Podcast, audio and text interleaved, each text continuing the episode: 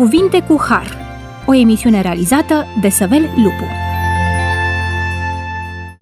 Bun venit la emisiunea Cuvinte cu Har. Sunt Săvel Lupu și împreună cu invitații mei vă mulțumim, stimați ascultători, pentru că ne-ați primit din nou în casele dumneavoastră.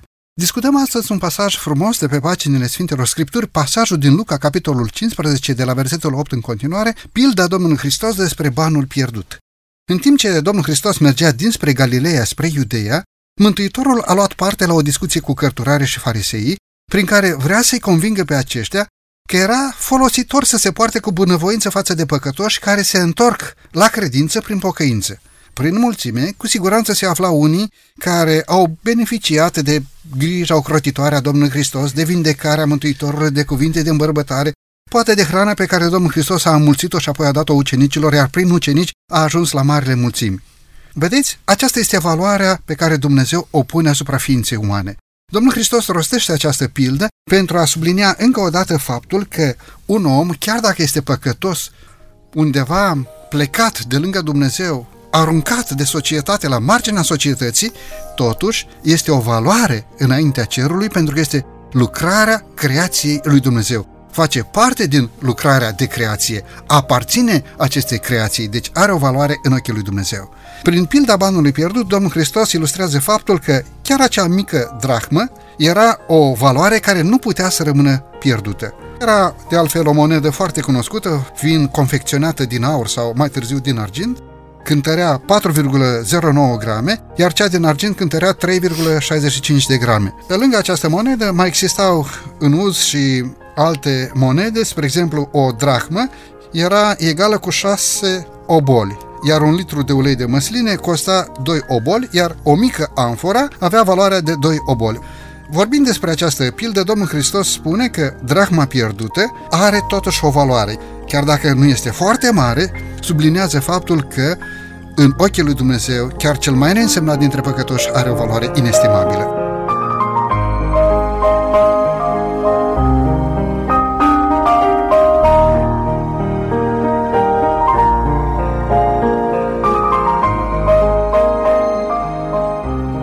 Discutăm acest subiect frumos împreună cu domnul pastor Rașcu Florin. Domnule pastor, bine ați revenit la microfonul emisiunii Cuvinte cu Har. Bine v-am regăsit. Mulțumesc tare mult de invitație încă o dată. Și discutăm cu domnul pastor Dascălu Viorel. Domnule Viorel, bine ați revenit la microfonul emisiunii noastre. Bine v-am găsit din nou. Mulțumesc iarăși pentru invitație. Sunt bucuros pentru faptul că astăzi am doi colegi aproape sufletului meu și împreună putem să discutăm această pildă a Domnului Hristos, acest subiect frumos, regăsirea a ceea ce era pierdut. Stimați colegi, pentru început aș dori să citim această pildă de pe paginile Sfintelor Scripturi. Domnule Dascălu, văd că aveți Sfânta Scriptură deschisă. Haideți să citim Luca, capitolul 15, de la versetul 8 în continuare. Care femeie, dacă are 10 drahme de argint și pierde unul din ei, nu aprinde o lumină, nu mătură casa și nu caută cu băgare de seamă până când o găsește? După ce a găsit-o, cheamă pe prietenele și vecinile ei și zice – Bucurați-vă împreună cu mine, căci am găsit banul pe care îl pierduse. Tot așa, vă spun că este bucurie înaintea îngerilor lui Dumnezeu pentru un singur păcătos care se pocăiește. Vă dați seama că în ținutul lui Israel nu se foloseau lei, moneda obișnuită, așa cum ați amintit, era drahma în forma evreiască sau dinarul în forma romană. Era aproximativ valoarea unei munci a unei persoane pe timp de o zi, 24 de ore. Aceasta trebuie subliniat că în condițiile în care persoana era angajată full-time și era o persoană care nu intra în categoria robilor. Săracii nu primeau valoarea aceasta, adică un om obișnuit care era liber putea să primească o drahmă sau un dinar pentru munca de o zi, pe când un rob putea să primească un dinar sau o drahmă pentru munca pe o săptămână. Vă dați seama ce diferență?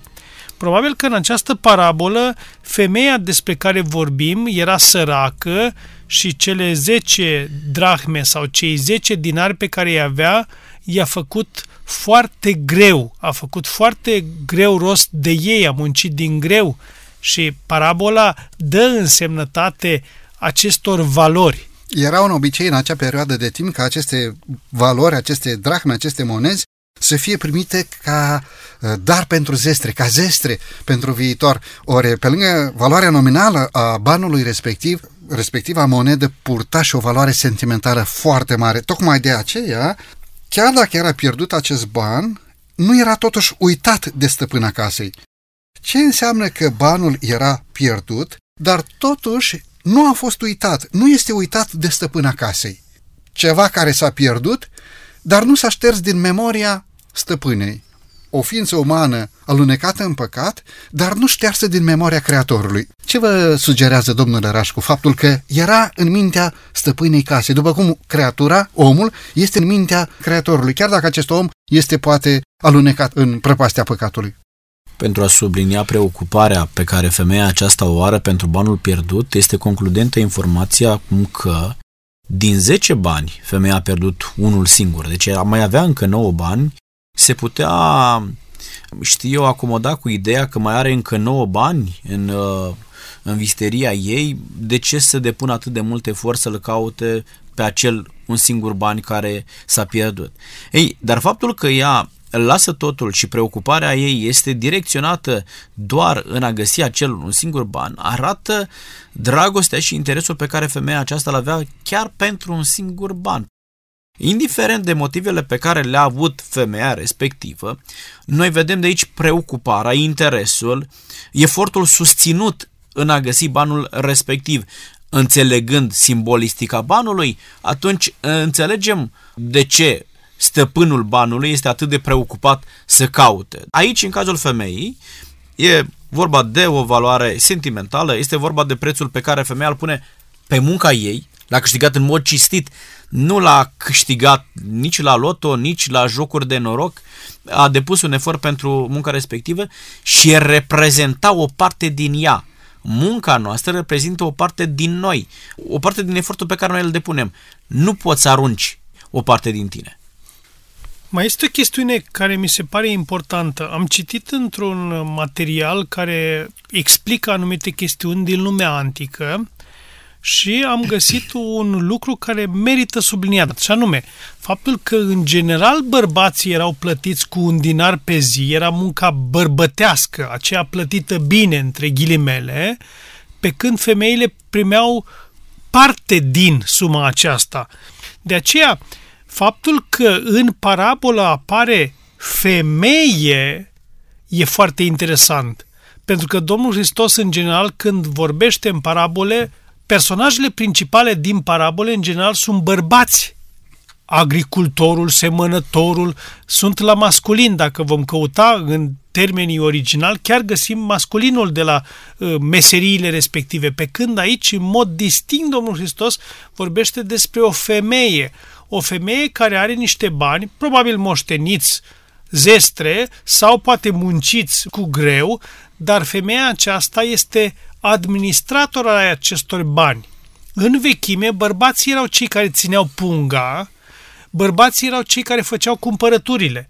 E posibil ca femeia aceasta să nu fi fost măritată, sau e posibil ca femeia aceasta să fi rămas văduvă, e posibil ca banii să fi rămas de la soțul ei care fusese înainte și ea păstra acești bani orice ban pierdut pentru o femeie în civilizația iudaică însemna o decădere din punct de vedere socioeconomic în societatea aceea, în care, ca și astăzi, valorile financiare dădeau valoare unei persoane.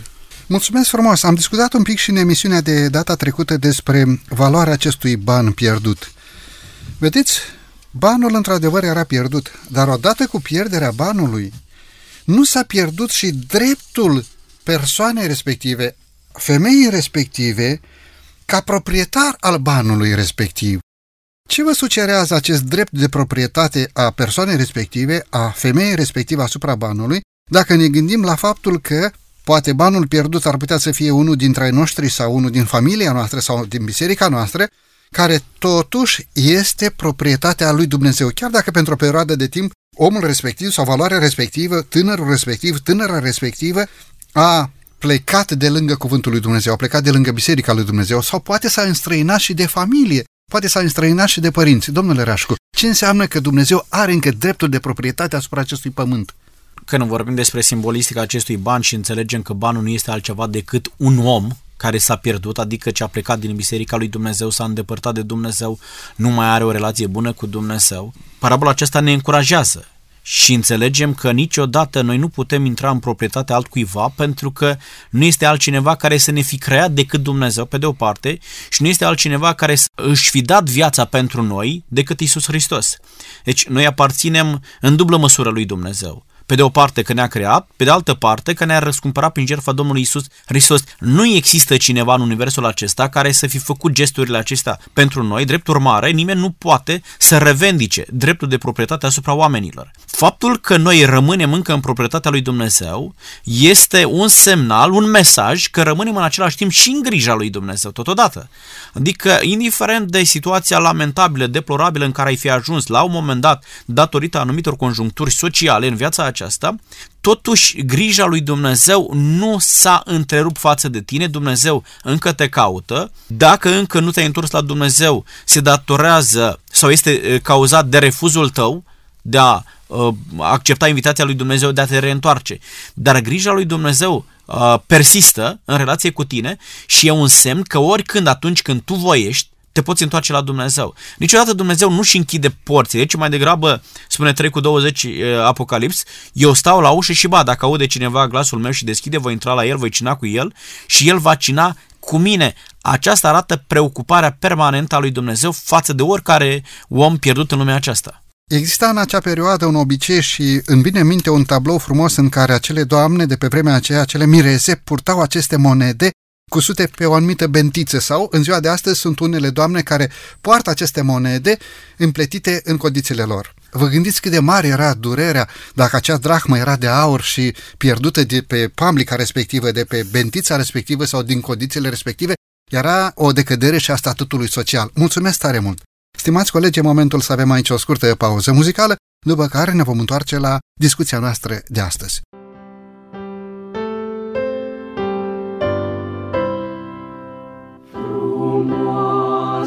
Țară scump, regat cu cer Pământ de roade încărcat și mulți de slavă plin.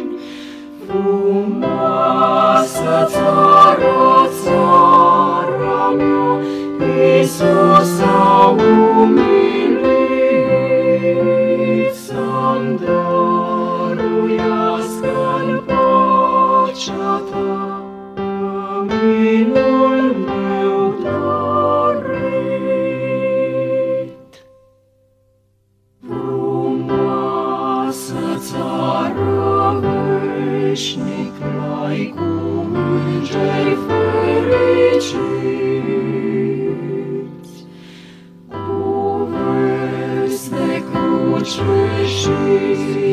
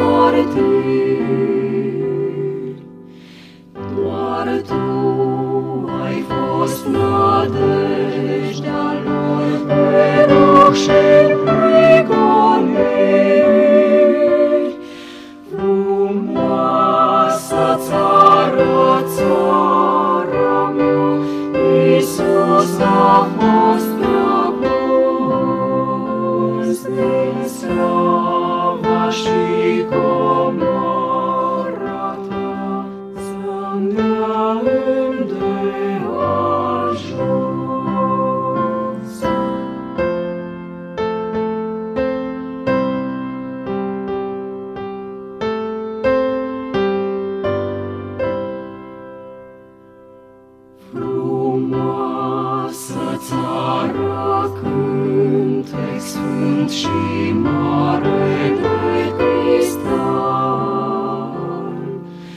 cu ce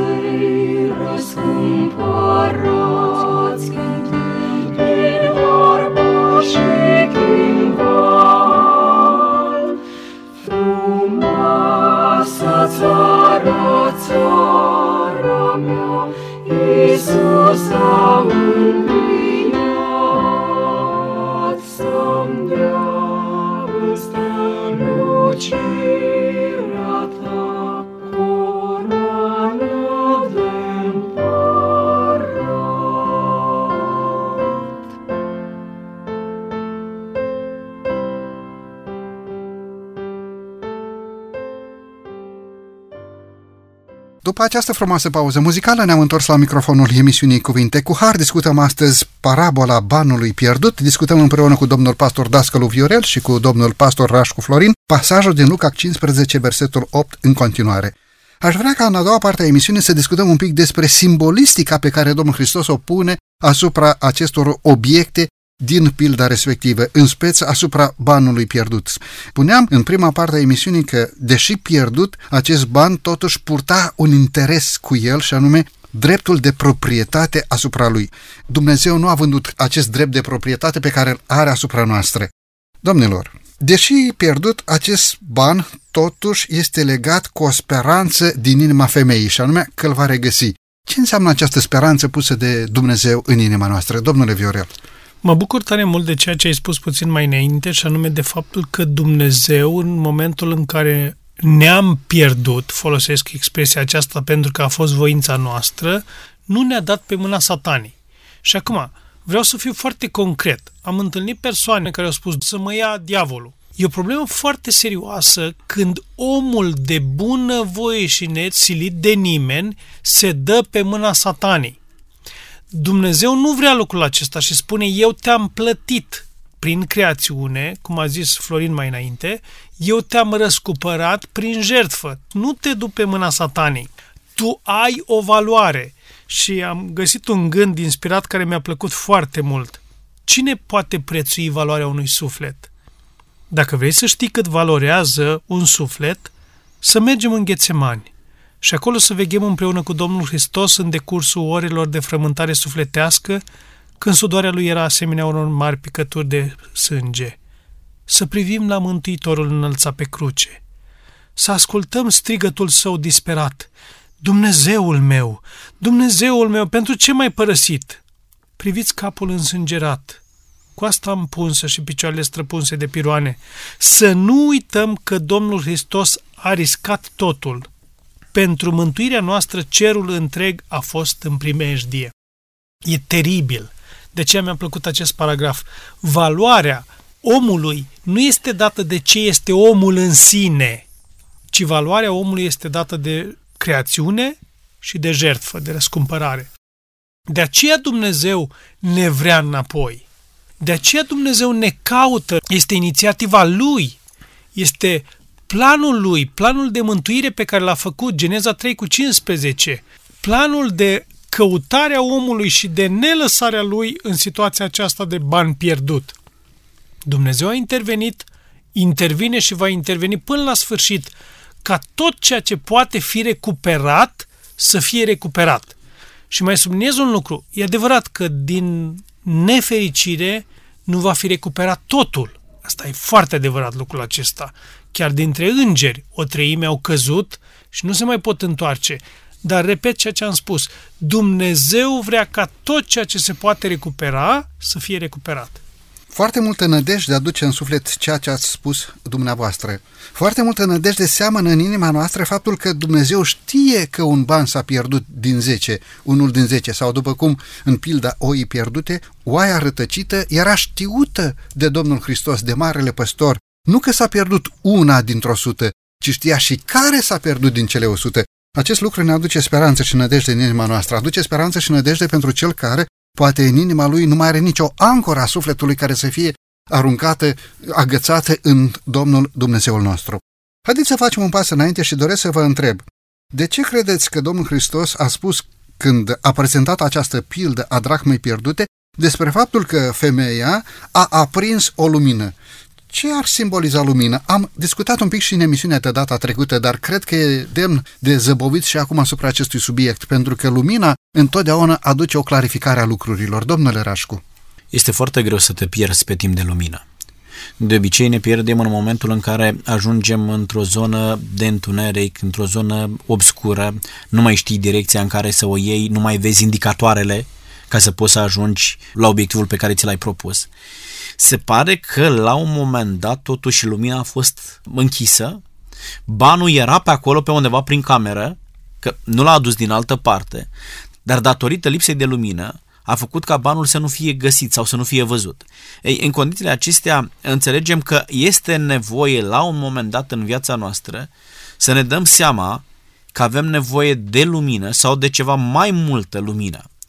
Că vreau să ne, ne facem înțeleși camerele la vremea aceea, de când a fost scrisă parabola aceasta, aveau totuși niște geamuri. Erau niște geamuri mici, era semi-întuneric acolo. Dar era nevoie de mai multă lumină. Din nefericire, uneori noi ne mulțumim cu acea puțină lumină pe care o avem, avem impresia că știm suficient de mult și nu facem eforturi în a mări lumina și aici mă refer la orizontul cunoașterii noastre. Este nevoie să aprindem lumina, este nevoie să lăsăm pe Domnul Isus Hristos care se autointitulează și spune Eu sunt lumina lumii dacă vine cineva la mine. Da, adică e nevoie să vii tu spre Isus Hristos. Este nevoie să faci un pas pentru că Hristos a făcut mult mai mult spre tine. În mod special mă gândesc aici la jertfa Domnului Isus Hristos. El îți întinde o mână în a fi salvat. Dar dacă tu rămâi în zona ta de confort, în zona cea obscură, de semi-întuneric, nu poți să vezi mâna Domnului Isus Hristos. Femeia de data aceasta, care simbolizează biserica, este aceea care aprinde lumina și înțelegem aici responsabilitatea pe care biserica o are față de oamenii care au ieșit la un moment dat din biserică. E nevoie uneori, chiar în biserica lui Dumnezeu, de ceva mai multă lumină poate că de ceva mai multă perspicacitate, înțelegere, tact, abilitate în a gestiona anumite uh, lucruri dificile care apar în biserică, felul în care tratezi pe anumiți oameni, felul în care reușești să-i înțelegi și să-i poți readuce în biserică uh, de unde ei au plecat. Da? Aceasta este lumina pe care o aprinde femeia sau o aprinde biserica. Oamenii să aibă acces mai mult la Isus Hristos Uh, știți cum este? Chiar dacă noi facem parte din aceeași biserică, este același Dumnezeu, nu toți avem același acces. Uh, și când spun același acces, vreau să, să mă explic, să nu fiu înțeles greșit. Noi îl înțelegem în mod diferit pe Dumnezeu pentru că avem moduri de gândire diferite. De aceea biserica trebuie să găsească abilitate în a ajuta pe oameni să-L vadă pe Iisus Hristos acolo unde se află ei în a înțelege pe oameni, în a înțelege tipul de personalitate a omului, în a-l uh, trata pe omul care intră în biserică, ținând cont de problemele cu care el vine, de moștenirea lui spirituală cu care vine dintr-o altă biserică sau din afara oricărei biserici. Și în felul acesta să-l poată ajuta să aibă o percepție corectă despre Isus Hristos, de a-l ajuta pe omul care intră în biserică, de a-și autodepăși limitele și obstacolele care pun o barieră între el și Isus Hristos. Mulțumesc frumos, domnule Dascălu. Domnule Viora, vă rog. S-a amintit faptul că de multe ori lumina exterioară este cea care ajută sau influențează sau uh, contribuie la pierderea banului, dar există o problemă foarte serioasă, aceea a întunericului din lăuntru persoanei respective care s-a pierdut. Și vreau să citez uh, două versete din Proverbe, capitolul 4, versetul 18. Uh, Cărarea celor neprihăniți este ca lumina strălucitoare a cărei strălucire merge mereu crescând până la miezul zilei. Un aspect creștinul trebuie permanent să se dezvolte.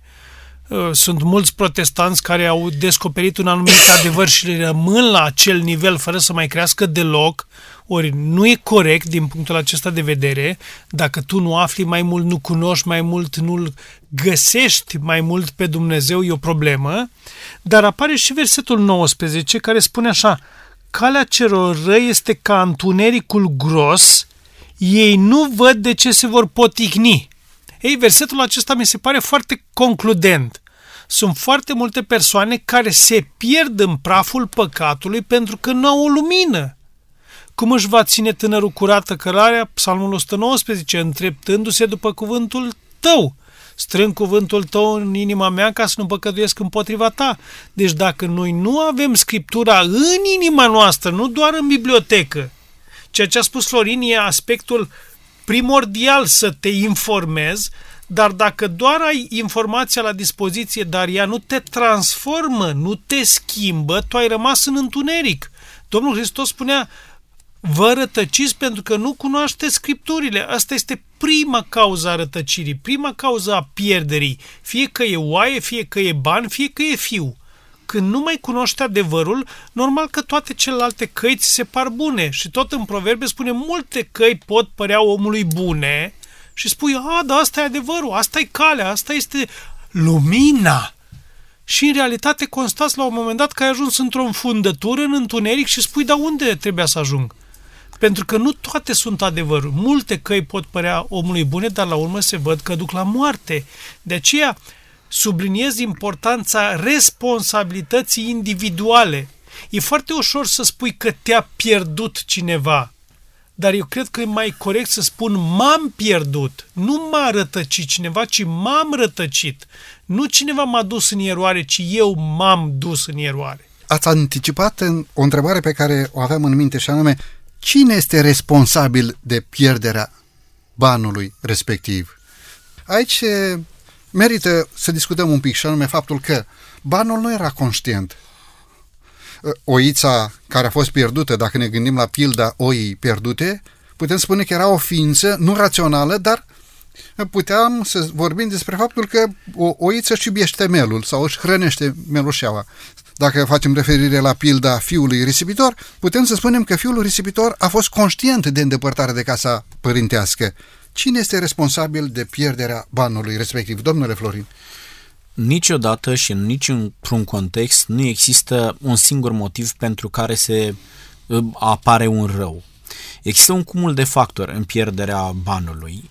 Spunea la un moment dat Domnul Iisus Hristos, Marcu 13 cu 30, 37, ce vă zic vouă, zic tuturor, vegheați. Aici când spun cumul de factori m-aș opri doar la două lucruri sau la două categorii implicate în situația aceasta, biserică și cel care este pierdut.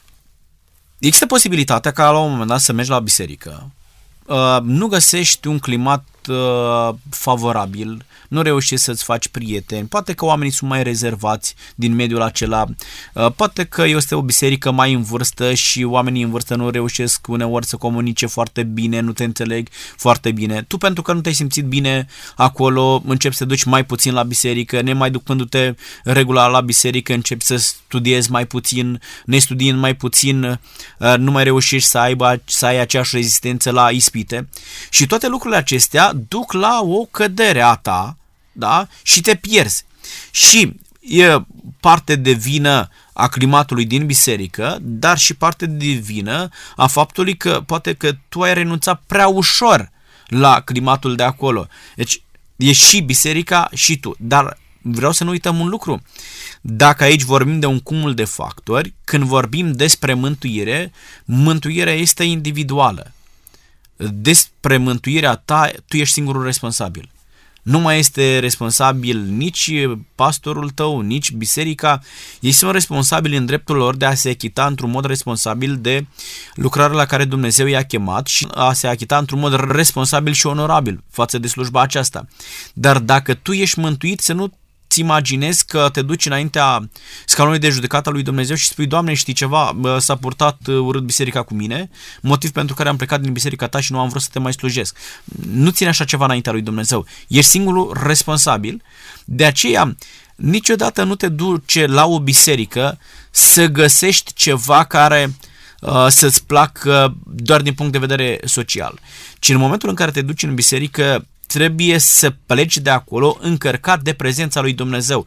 Dacă ai asigurarea că într-o biserică există prezența lui Dumnezeu, indiferent de climatul social de acolo, trebuie să rămâi acolo, să depășești orice obstacol și tu să fii acela care are inițiativa dezvoltării unor relații sociale care îți fac bine rămânerii tale în biserica respectivă. De fapt, cred că Domnul Hristos a dorit să pună accentul prin aceste trei pilde pe faptul că ceea ce a fost pierdut s-a găsit nu atât de mult cauzele pentru care un om s-a pierdut. Dacă e vinovată biserica sau dacă este vinovat el sau, după cum spunea Viorel, faptul că a iubit întunericul și a rătăcit de la adevăr și a rămas în întunericul respectiv.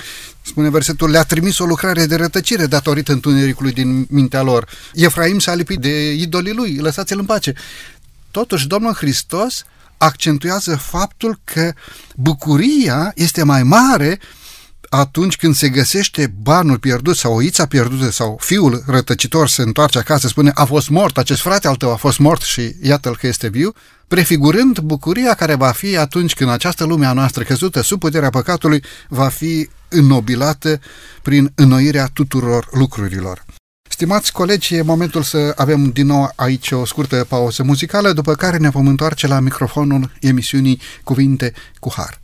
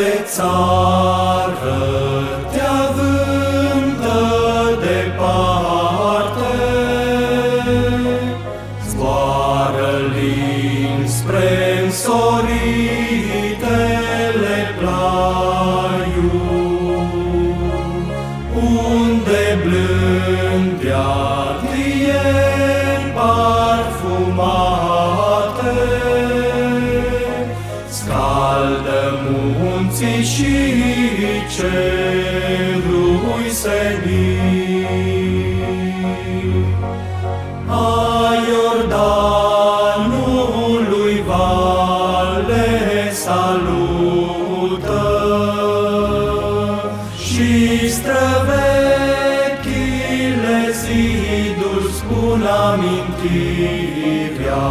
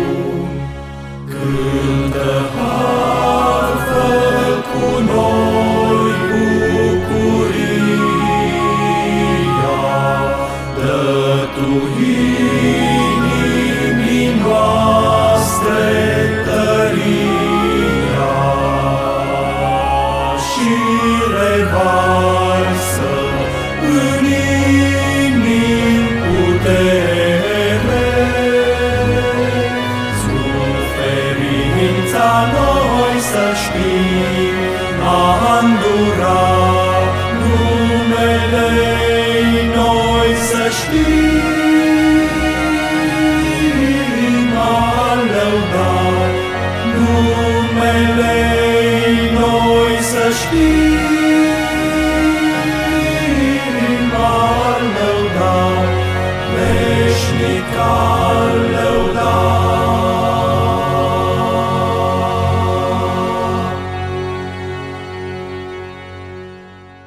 După această scurtă pauză muzicală ne-am întors la microfonul emisiunii Cuvinte cu Har. Discutăm astăzi pilda banului pierdut sau pilda drachmei pierdute. Împreună cu domnul pastor Rașcu Florin și cu domnul pastor Dascălu Viorel discutăm pasajul din Luca 15, versetul 8.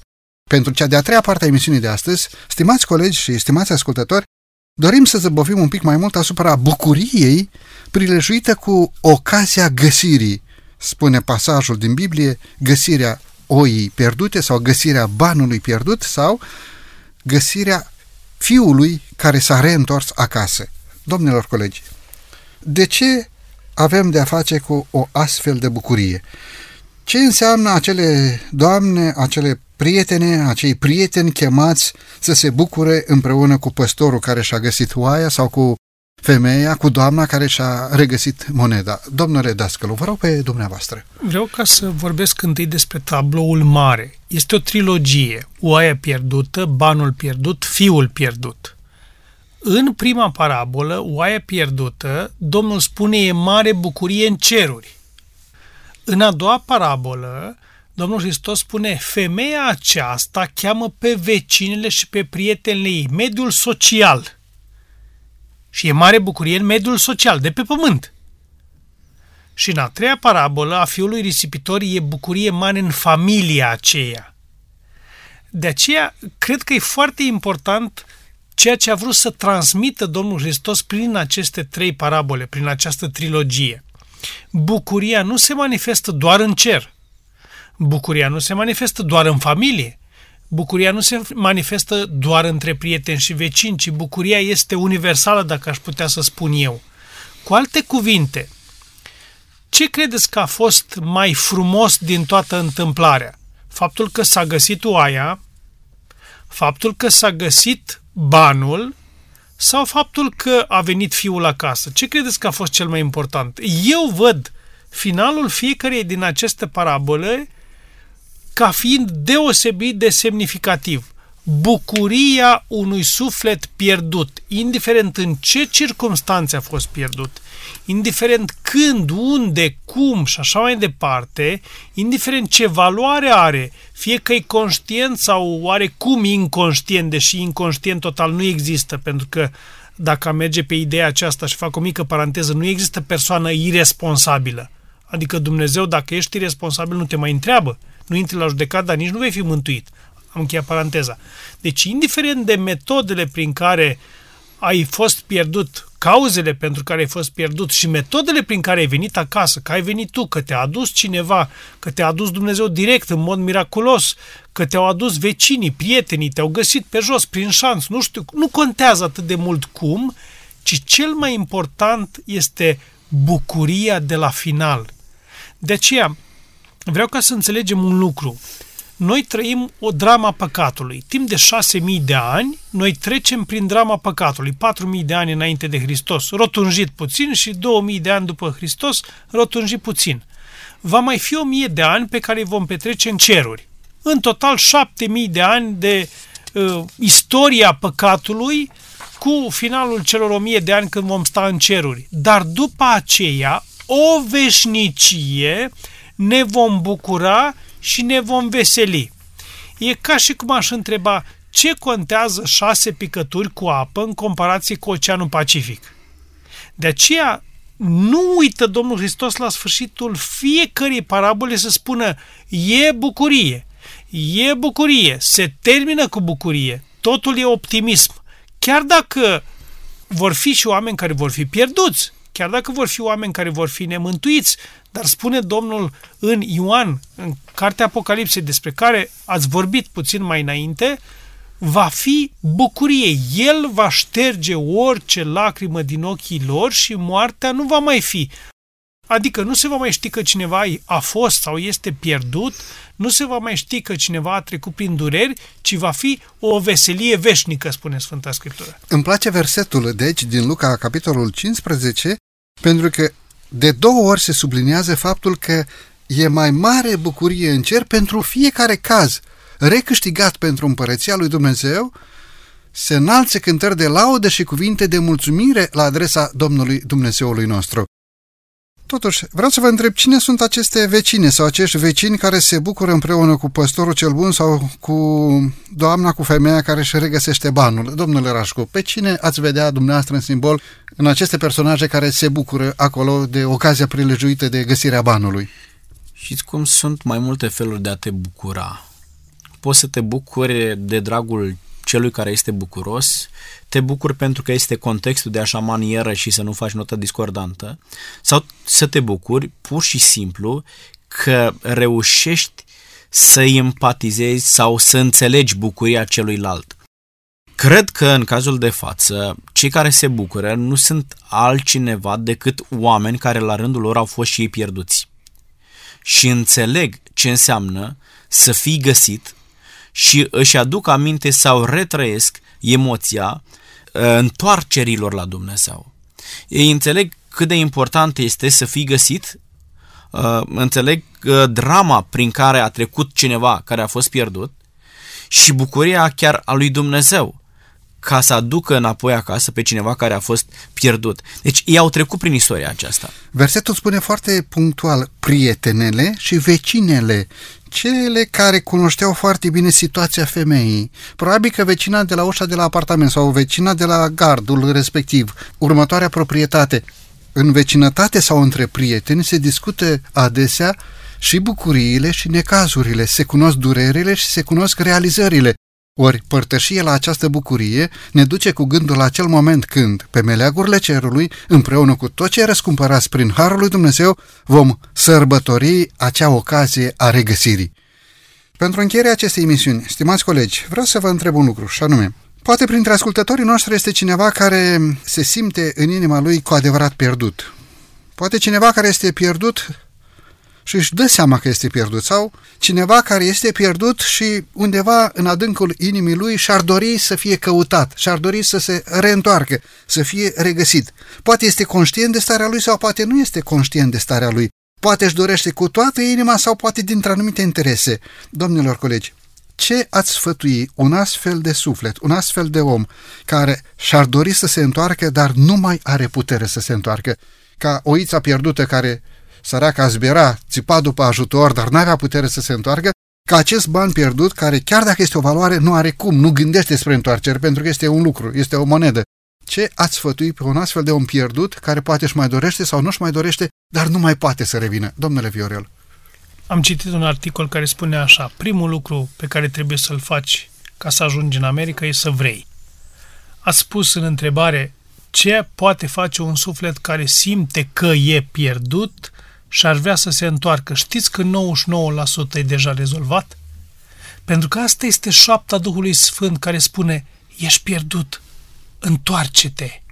Orice om care conștientizează faptul că este pierdut e pe direcția cea bună. Când omul devine insensibil, când omul devine mort total și nu mai știe ce e cu el, atunci toată intervenția ar trebui să fie, cel puțin pentru un moment, din afară. Asta însemnând ajutorul prietenilor, a familiei, a unui pastor, a unui duhovnic, a unui om care îl cunoaște pe Dumnezeu, care vine și bate de câteva ori la ușa inimii acelui om și spune, te rog frumos, întoarce-te. Dar vreau să vă spun că, din fericire, sunt prea puține cazuri de persoane total inconștiente că sunt pierdute. Mai grav e că sunt persoane care știu că sunt pierdute, dar nu fac nimic stăteam de vorbă cu cineva care spunea, ei, domn pastor, nu m-a păcatul ăsta să-l am eu. Și după câteva momente, nu știu ce am mai vorbit și el zice, ei, las, nu m-a păcatul ăsta să-l am eu. Și după câteva momente, iar, dar nu m-a păcatul ăsta să-l am eu. Și deja se vor strânseseră vreo șapte, opt păcățele și am spus, păi ce faceți cu astea? Pentru că dacă era unul singur, era una, dar sunt atâtea. Există speranță. Spune Apostolul Pavel așa, o nenorocitul de mine, cine mă va scăpa de acest trup de moarte? Cine mă va scăpa de condamnare, de rătăcirea mea, de pierderea mea? Și tot el spune, laude fie aduse lui Dumnezeu care prin Fiul Său, prin Isus Hristos, face posibilă mântuirea noastră. Este cel mai frumos sfat pe care poate să ne-l dea Dumnezeu. Întoarceți-vă la mine. Mulțumesc frumos, domnule Rașcu, domnule Florin. În februarie 2017, Organizația Mondială a Sănătății a anunțat că depresia a devenit prima cauză de dizabilitate la nivel mondial, precizând totodată că între depresie și sănătatea fizică există o relație de influențare reciprocă. În 2015, în România, peste un milion de cazuri de decepție, de depresie. Poate că sunt unii dintre noi astăzi care spun de aici mai departe nu se poate. Am mers atât de departe în păcatul meu încât îmi dau seama că nu, nu merit decât pedeapsa divină, nu merit decât pedeapsa din partea lui Dumnezeu. Vreau pentru oamenii aceștia să citesc un text din Sfânta Scriptură care se găsește în Matei capitolul 11 de la versetul 28. Sunt cuvintele Domnului Isus Hristos care fac următoarea invitație.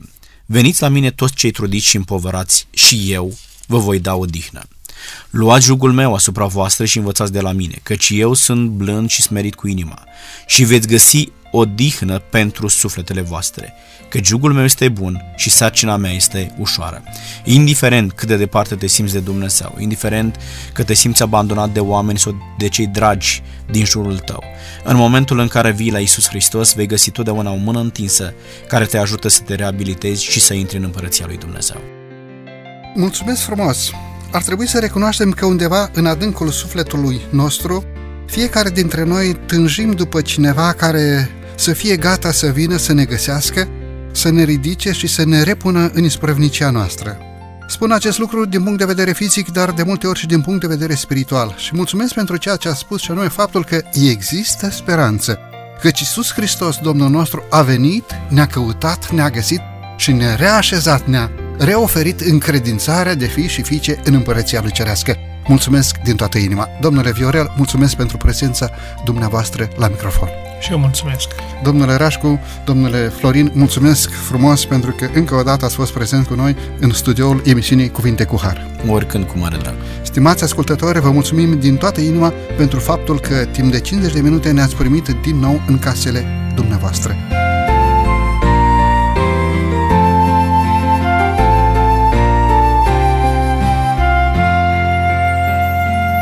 De la microfonul emisiunii Cuvinte cu Har, Seve Lupu, iar din regia tehnică Lobanelu și Cătălin Teodorescu, vă mulțumim pentru atenția acordată. Până data viitoare, bunul Dumnezeu să fie cu fiecare dintre noi. La revedere și numai bine tuturor!